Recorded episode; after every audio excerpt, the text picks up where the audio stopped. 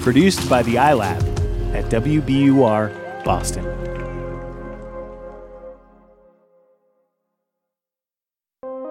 Welcome to Kind World. I'm Andrea Asuaje. And I'm Yasmin Amer.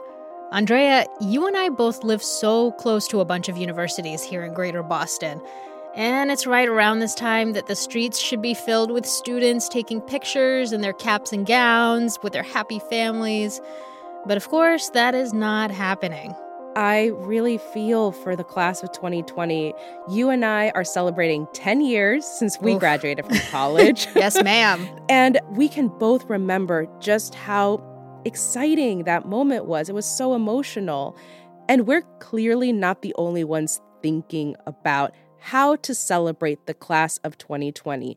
Educators everywhere are struggling to figure out that exact thing in the time of a pandemic. We're going to have something for them. It's just not going to be traditional. It can't be.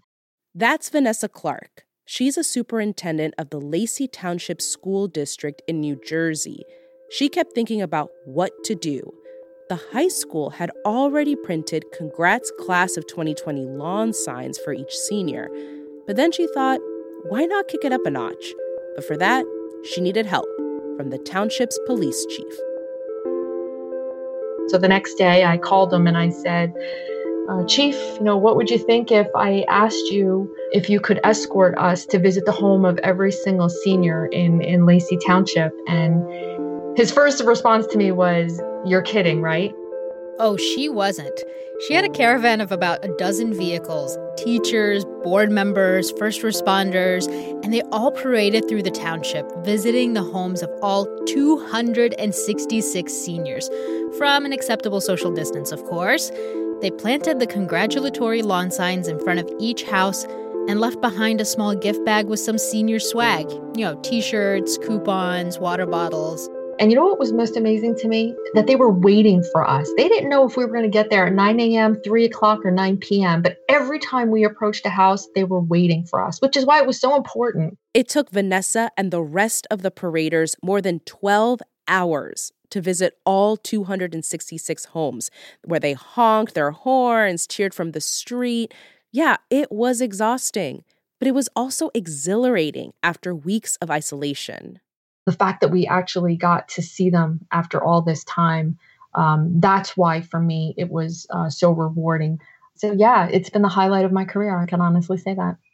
Ugh, the story really tugged at my heart. I just imagine all the seniors sitting there and waiting for that caravan. So at least they felt acknowledged and they felt that moment of celebration. And we have to remember that graduation is a milestone that's different for every senior, whether it's a high school senior or a college senior, maybe someone graduating from grad school. For some, it's marking a new chapter. And for others, it's a symbol of everything that they've overcome. They were the hardest years of my life. There were a lot of nights where I'd put my kids to bed and I'd stay up until 1, 2 a.m and I'd be exhausted or I would struggle through an assignment because I I didn't know how to do it and I would be really down on myself. 27-year-old Clarissa McEwen spent the last 5 years studying business at Weber State University in Utah, and it wasn't easy. When she started, she'd just gotten out of a bad marriage, and as a single mother of two, she desperately wanted to change her family life. I am the oldest. I have four younger brothers. And my mother was addicted to drugs, and so was my father. And we ultimately ended up in foster care system when I was really young. I guess we didn't have anyone to look to that just had a different lifestyle. Five years after she stepped foot on campus, Clarissa is now a college graduate. And did we also mention that she was chosen to give a speech for her graduating class? Her kids would see her at that podium in a cap and gown in front of everyone. This was a big deal. But of course, you know what happens next. You spend years of your life, you know, nights, days, etc., building up to this moment, and to be told that you don't get to walk across that stage, it's just an overwhelming wave of disappointment, I think. That disappointment really hit Clarissa when she woke up last Saturday, the day that was supposed to be her graduation. And her now husband, Nate, he knew that. I woke up Saturday and he's like, get ready. And I was like, I'm not getting ready. We're in a quarantine. I don't feel like getting ready. He was like, no, just get ready like you're going out or something. He's like, okay. So I got up and um, got dressed and I walked out into my bedroom and my old cap and gown from when I got my associates um, was laying on the bed. And my speech was sitting there and he had a bunch of friends and family on Zoom and he had the graduation music playing. So he put us he put everyone on mute and he let me share my speech with everyone. My name is Clarissa McEwen, and each of us has a story. Some of us are the first in our family to graduate. Some may be single parents supporting a family. Or we may be someone that was told their entire life that they wouldn't make it as much as I would have enjoyed, you know, graduate having an actual graduation commencement at Weber State, this was just as amazing. It was really good. I started this journey thinking, I can't do this. And now I stand before you today and I can say to all of you, I did do it. Each of us came here to make a change in our lives, our families' lives, and the lives around us and the lives of those who will come after us.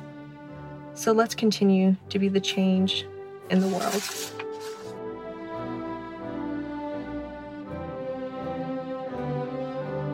Our congrats to Clarissa McEwen and the entire class of 2020. Wherever you're listening from, we're proud of you.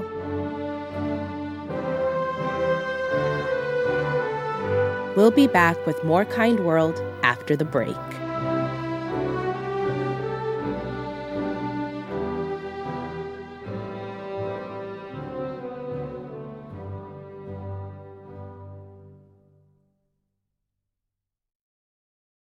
Welcome back to Kind World. I'm Yasmin Amer.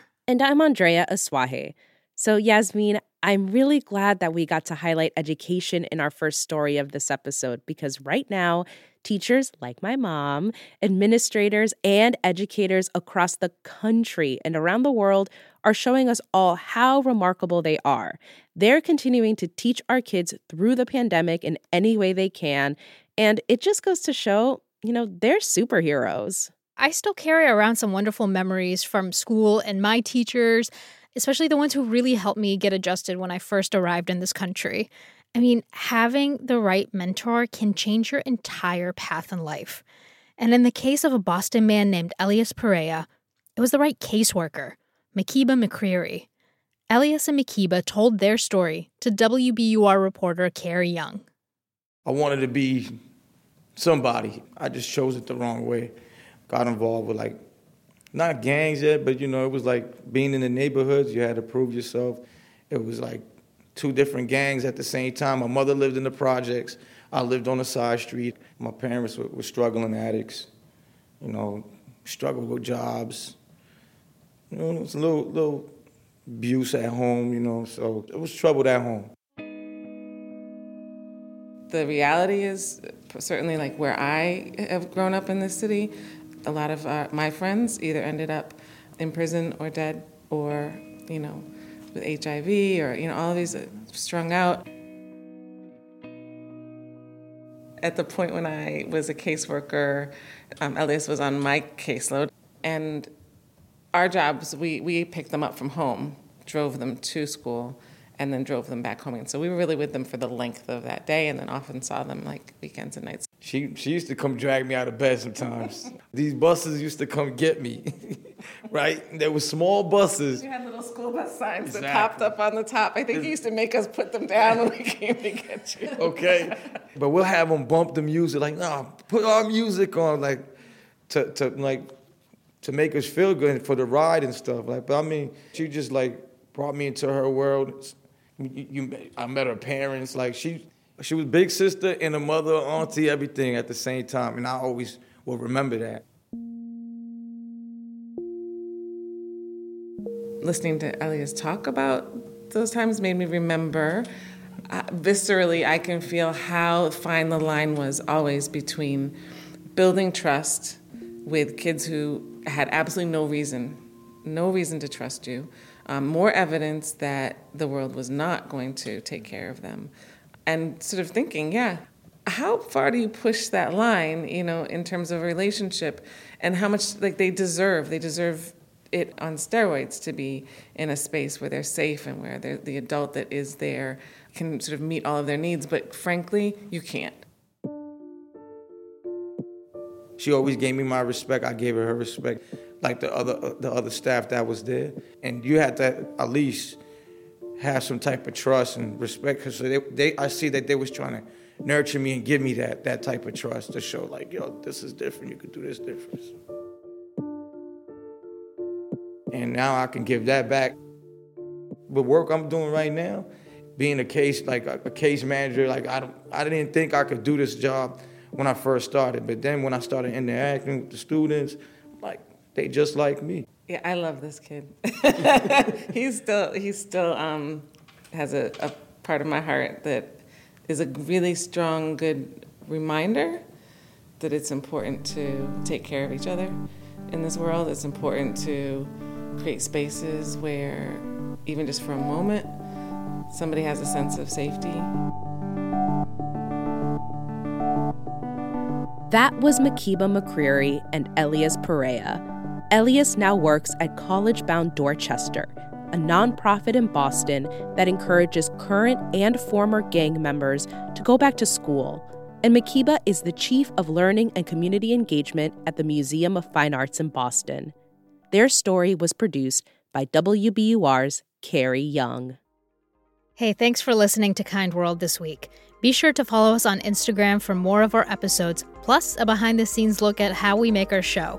We're at WBUR Kind World. Kind World is a production of WBUR, Boston's NPR station. Paul Vaitkus and Matt Reed do our sound design.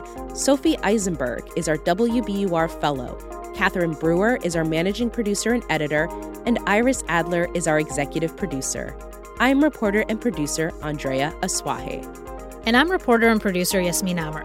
Look out for our weekly moment of kindness in your podcast feed on Fridays. We're still taking submissions, so if you've got a story for us, call and leave us a voicemail. We're at 617 353 6350. That's 617 353 6350. We'll be back with a full episode of Kind World on Tuesday. Thanks again for listening. We'll see you next time.